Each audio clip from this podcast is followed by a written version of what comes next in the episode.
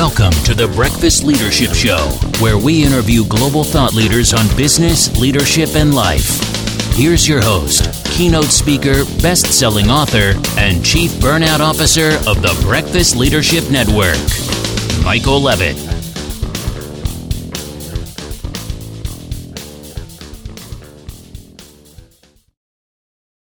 Welcome back. I've got Jeff Hunter on the line. Jeff, how are you? I'm doing well. I see Great to be on here with my fellow bald brother. I was gonna say we got we got the same barber. You know, the nice thing with this pandemic and barber shops and all the hairstyles all being closed and things like that. It's like not a problem to me. I just whoop, whoop, whoop, done. You know, not that I recommend that for everybody, but it is an option. So great to have you on the show. You do some amazing work. So I want to share with the audience a little bit about uh, you, uh, you know, the work that you do, and and and we'll dive right in.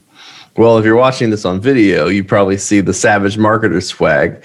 Um, that's kind of a passion of mine. I have a podcast, much like yours. Um, but it's funny because uh, uh, my whole life, I guess I've been in IT and project management. I've been building virtual teams before virtual teams were cool. Um, I have ambitions of being a pro gamer still, even though I'm almost 40. it got a really cool com- computer rig for those of you watching. um, but you know, my passion has always been around building teams, and uh, it's been it's been a challenge, that's for sure. I've had my fair share of problems. I have over hundred people that work for me directly right now, um, all around the world. I'd say about eighty percent of my team are in the Philippines, and uh, I guess by accident and I guess on purpose, I've learned how to uh, delegate effectively to virtual teams. I now have a column on entrepreneur.com. I write about virtual teams and delegation. So, yeah, that's kind of the gist. once and we talked a little bit in the pre-show on how entrepreneurs and I have a lot of small business owners and new startups that listen to the show and one of the things that they struggle with is delegating and they try to do everything which means they're not really doing anything well.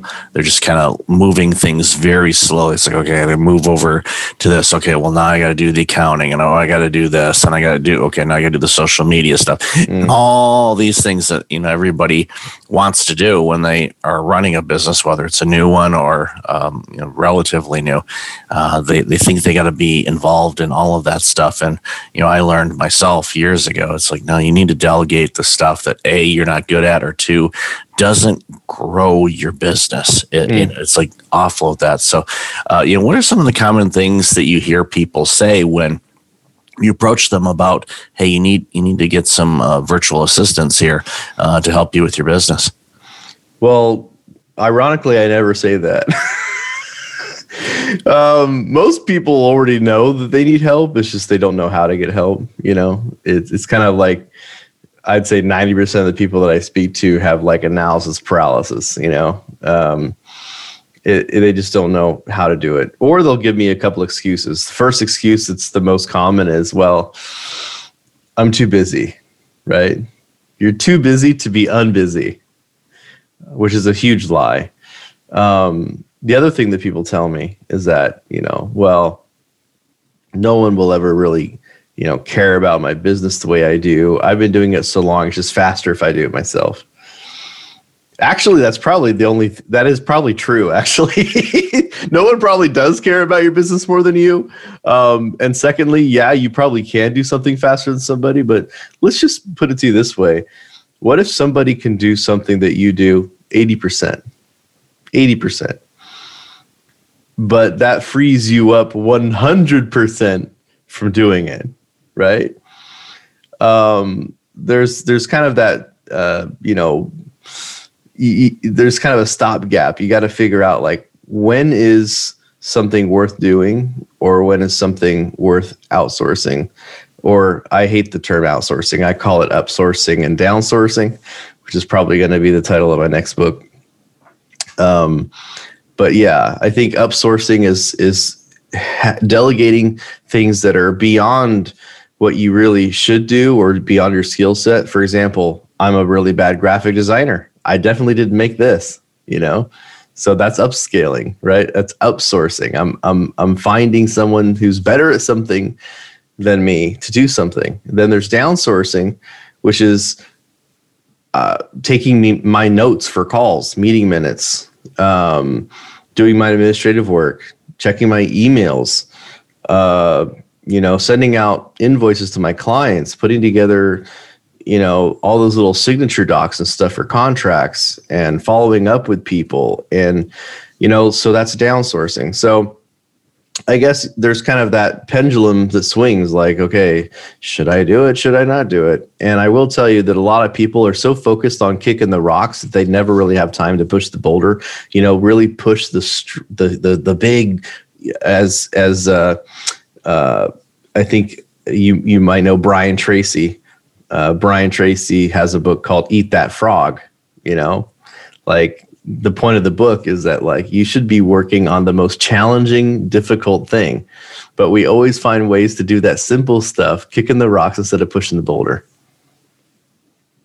Yeah it's brian's book is is one of those books i always recommend people to to read because again yes there's challenges. There's a lot of things that's going to take time and effort but you'll have the time and the effort and the energy to be able to tackle those big things because once you complete that then you've moved your organization or even uh, yourself as an individual so much further along than you know the kicking the rock situation. You know you're kicking little things around. Well guess what? You're you're playing in the little playground then. You're not you're not doing the big things that you wanted to do when you launch your business or whatever project you you've taken on. So you know yeah eating that frog you know they're not tasty but you, you use ketchup or sriracha sauce or something, you know, what help help wash it down a little bit. You know, a couple pints of something may help too, depending on what you like. You know, it's anything's possible. But again, when you push yourself, that's when you start seeing the growth. That's when you start seeing momentum. That's when you start seeing your business really start to make an impact in things. And it's it's critical to do that. Yeah, it's absolutely right. So why did you launch your business? I mean, I know you, you, you kind of alluded to it a little bit before, but you know, what, what did you see? Um, because obviously, you know, with having, you know, over a hundred people, you know, under your purview, it's not a small entity, um, in my opinion. You know, small entities would be like five to ten people, maybe. It's like when you start getting into that hundred range, uh, whether they're virtual or in person or hybrid thereof, yeah. that that's a, that's a, that's an organization. Uh, well, we have we have two conversations here. The first one is what you said. How did I start my business? Why did I start? it? The second would be, yeah, that hundred person mark and what I've learned. Both are very, both. I think could be very valuable to anyone listening. The very first part would be, you know, it, I kind of started VA Staffer by accident. That's that's my company, VA Staffer. It stands for Virtual Assistant Staffer. Um, and if I would have known anything about marketing seven years, eight years ago, I wouldn't have called it that. I would have called it something like, you know, personal assistance for hire, you know, something like that. Um, but, uh, you know, when I worked at a Fortune 500 company, I was a project manager, IT project manager, and I did that for several years. Before that, I was the IT coordinator for a school district. Before that, I was your IT guy, network administrator pretty much my entire adult life has been dedicated to IT infrastructure coordination, project management. And I've always had teams and they've always been resources. You know, resource management is a huge deal. Uh, it's really interesting though. You know, I, I think that when I started working at Philips back in 2012, that was kind of like my wake up call because we were managing projects virtual. I was working, it was my first job where I worked from home. It was my first taste of being independently kind of operated. And even though I worked for Philips, I really was like independent. You know, I was managing 50, 60 projects at any given time. I would be in rooms full of, you know, very important people in person and virtual. This is before Zoom. We used to just use you know conference calls back in the day. And um, you know zoom's zoom is a luxury you know today i mean people don't even know how nice we have it. Um, but uh, as we started building out the business, and I started realizing that I was actually able to accomplish more with virtual teams, I would send out field service engineers out on site. They drop a server off, and then I would have most of my team remotely manage. I would be there for a kickoff call. I'd be there for like, uh, you know, a go live, and then like that was it. That was all the client saw me. I mean, they would hear me, you know, on a weekly call or a biweekly call, but that was it. And um, when I started perfecting that model of just remote collaboration, stuff just started getting done, and my average project timeline length would get shorter. My revenue was getting higher, and within 12 months, I became a top five project manager at Philips nationwide. And that was very interesting moment to me because believe it or not, the reason that became is because I, I actually hired someone outside of the company to help me build out my project documentation. Which, by the way, is one of those things that as project managers, it's like a really important thing of the job, but I've learned that it wasn't important that I do it. I put together the timelines, I put the dependencies together, I sent it over to a guy who was way more experienced than me in building out Gantt charts and project documentation. And I sent it all over to him, and boom, he did it faster and better. And and people were just giving me rave reviews about my documentation. So that was my first taste in delegation virtually. Uh, since then, you know, um, I started building out other things. What are what are other things that I could start delegating in my life? And at one point, I was working at Philips, and I had already built a team of almost 20 people in the Philippines doing other random things. I started a business on Fiverr. That's how it started on, on fiverr.com back when it was still five bucks. and I was like, you know, kind of pimping out services on Fiverr, just trying to figure out what worked. Um, and I just found out that a lot of people liked marketing, you know, um, so social media marketing, things like that. Um, and next thing you know, I had I had decided it was time to venture and do my own thing. I started realizing that my own job, even though I loved it, I still call that job the, the best and the last job that I'll ever have. um, I started realizing that, you know, maybe I'm onto something. So I I took the leap of faith on February 29th of 2016. So not even that long ago to take the plunge full time into entrepreneurship and um, now with a team of 100, I've definitely learned a lot. I, would say so. And, you know, the you know, a couple things, especially around delegation, and I hammer this home when I talk with people. And I was lousy at delegation, you know, prior to my my burnout situation and health scare and all of that stuff. And then after making some significant adjustments in my life, the pendulum swung the other way, where now anything that lands on my desk, I go, who besides me could work on this? And if I think of somebody, guess what? They're getting it. Unless I've overloaded them already with things, then I'm like, okay, well, maybe, maybe I should pick this up or I well, can do this. But it, it just makes it so much easier. And then that way I know that you know I don't even have to do it, and that and even you know and uh, based on what you said, you know, there's something that you know I'll add to the repertoire as well is even before it lands on my desk, someone else should be able to look at it and delegate it before it even gets to me. Is one Ooh. way to look at it. Yeah. Here's a here's a good tip. This is one of the things I've learned recently, just in the last year.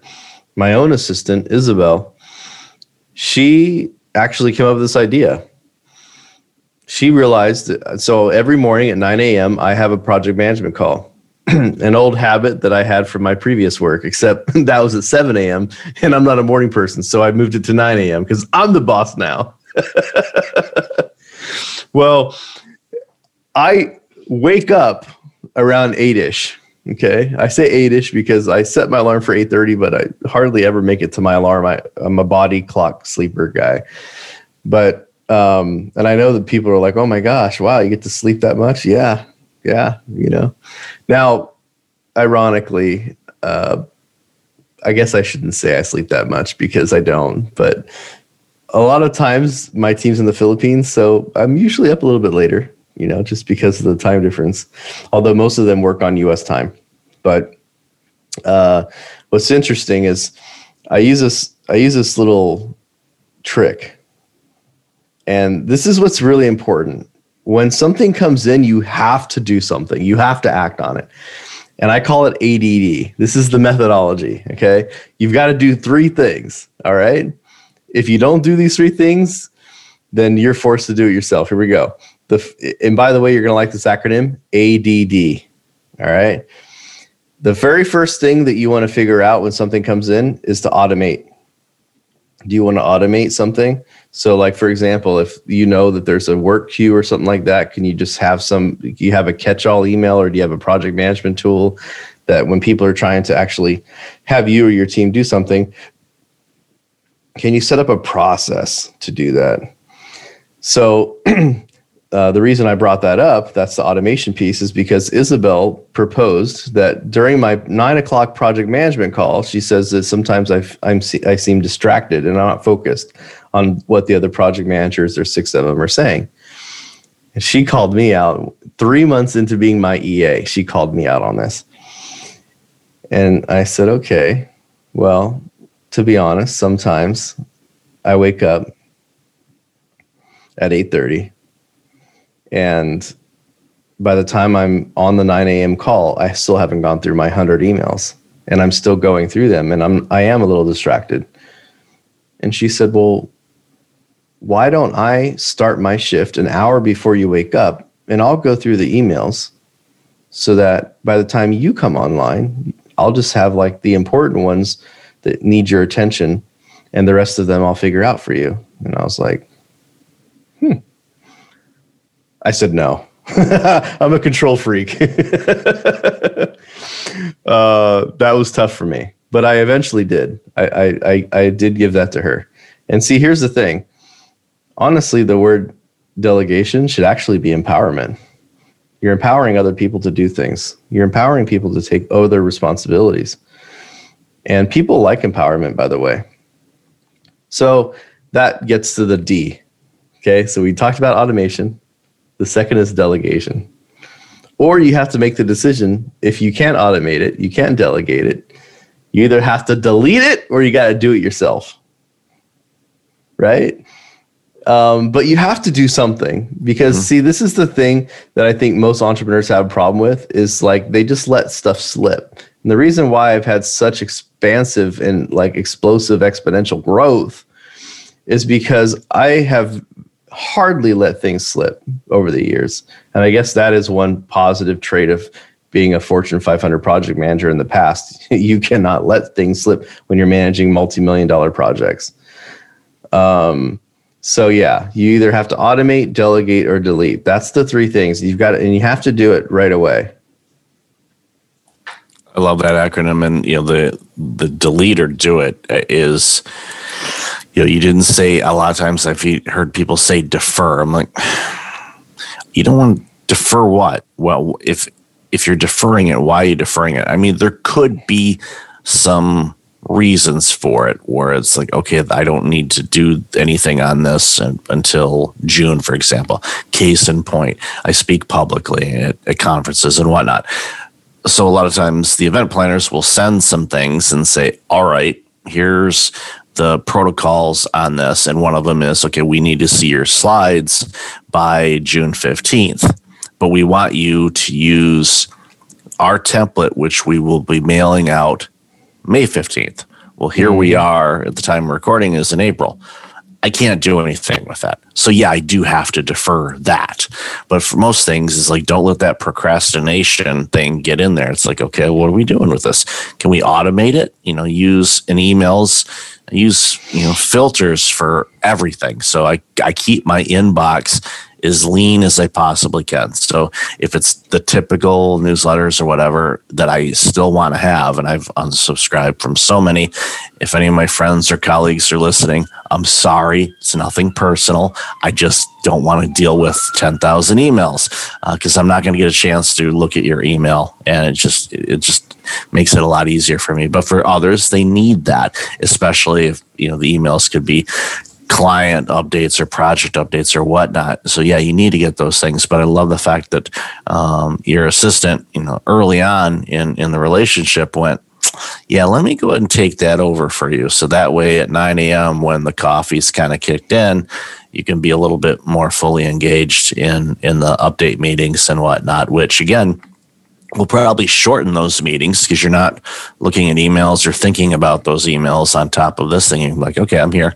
What are we doing? And and move it's, things yeah. along faster. So that's awesome. It's actually worked so well that most of the other project managers now, we've actually been able to start getting them assistance to start having the same problem.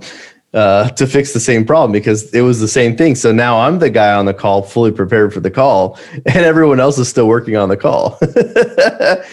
so I got to feel what it felt like, um, and it was it, it was very interesting, you know, which I think is a perfect transition over to what we were talking about with the hundred person team because, you know, I've hired a lot of people to get to 100. I've hired hundreds of people to get the 100 people I have now. Um, and it's funny because over the years, so much has changed about what I want, what I'm looking for when I hire somebody so interesting. I used to look. I used to look for specific skills. Like I'd be like, you know, I really need a web developer. I really need a, I really need someone who's good at JavaScript, or I really need someone who's good at, you know, graphics or making certain specific things. Or man, I'd really like to have an audio editor for my podcast or whatever. you know what? It's really interesting. Sure, there's a couple roles like that, especially on the creative side, where you really are looking specifically for skills. But what I've learned is that there's really three abilities. There's three things. I don't even know if they're abilities. They're qualities. How about that? Qualities. There's three qualities in people that I'm really looking for. The first one, and and eh, not the most important. I think all three are equally important, but the very first one is adaptability. You know, how fast can they pick up something new? And run with it, that's very uh, telling of a person's intelligence is their adaptability. So I guess adaptability is a catch-all for intelligence. Uh, the second is work ethos. You know, like what is their work ethic like? And you can tell, by the way, what someone's work work ethic is like. Um, and it's funny because it's nothing that anyone will tell you; it's what they have to show you, right? Uh, you know, this is are they are they on time? Are, you know, are, do they have attention to detail? You know, do they uh, do they communicate well? Um, you know, soft skills. the, the third thing uh, is is just give a damn. Do they give a damn? And you know, it's interesting uh, because because I emphasize those three things.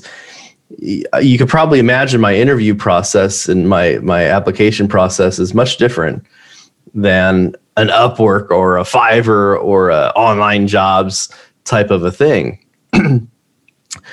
Our application process to work here is experiential.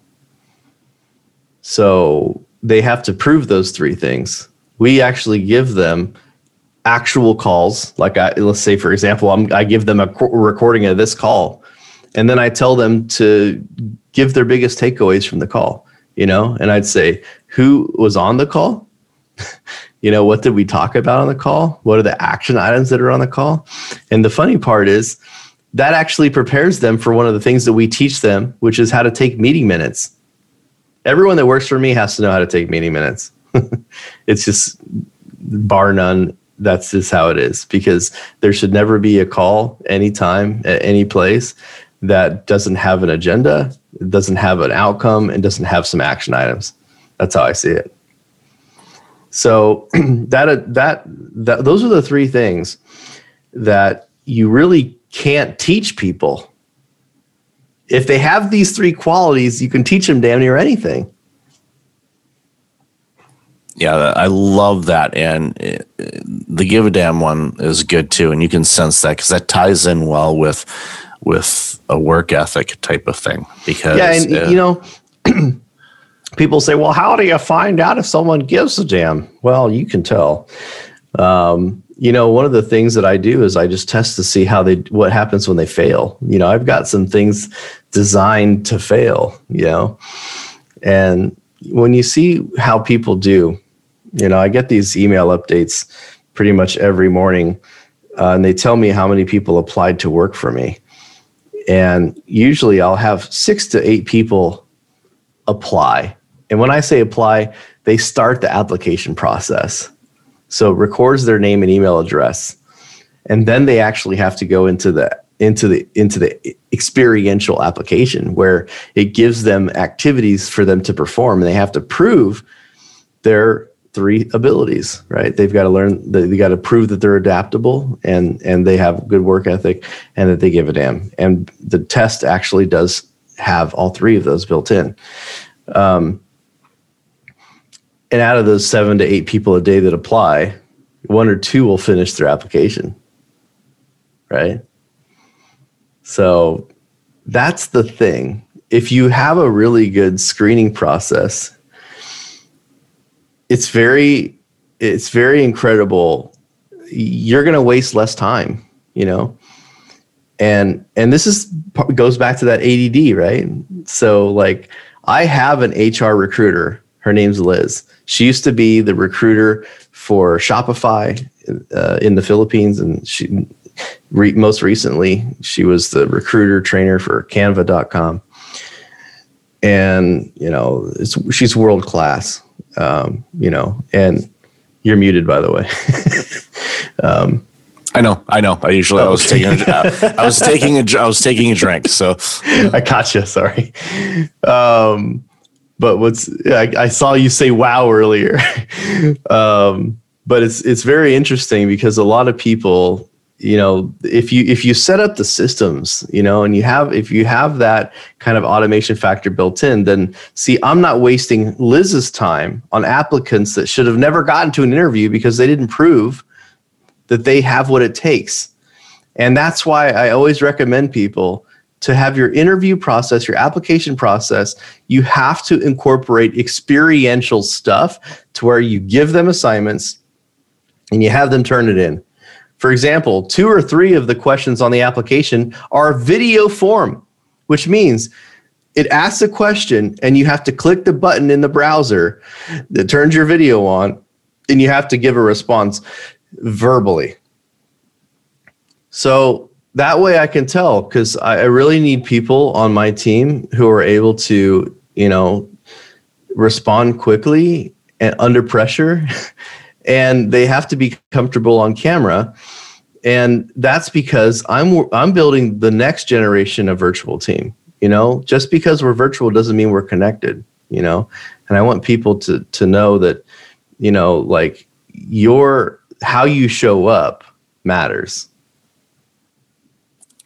it's critical and you're laying the foundation for an organization that obviously is doing amazing work now but it's setting it up for the future as well and i really look forward to seeing how dramatic growth you'll continue to have for for the next you know few years and decades to come. So jeff i've loved this conversation today. Where can people find out more about you and all this amazing work we've talked about today uh, if you want to learn more about virtual assistants, you can go check out vastaffer.com. That's my virtual assistant site. Um, I'm super proud, actually. I just recently became Google verified. So now, if you go to Google, like it used to sound like an insult, like Google me, you know. Um, but now, if you go to Google and type in Jeff J. Hunter, you'll see everything about me. I'm an American entrepreneur and all my profiles. And if you're into gaming, I highly suggest you check out my TikTok account where I just got my 125th thousand follower, 125th thousand follower. Uh, it's just been a it's been a hell of a journey. So I appreciate you having me on the show, Michael. I definitely have all that information in the show notes and, and love the fact that you you have all kinds of different interests, you know, not just, you know, the marketing side of things and and virtual assistants, but you know, that yeah, that's a that's a pretty healthy gaming box that you showed on the video. That that's good. You know, it it keeps us young. And I, I think that's what's so important. So Jeff, thanks again so much for being on the show. Thank you. Thanks for listening to the Breakfast Leadership Show, part of the Breakfast Leadership Network. Visit breakfastleadership.com for tips on empowering your business and your life.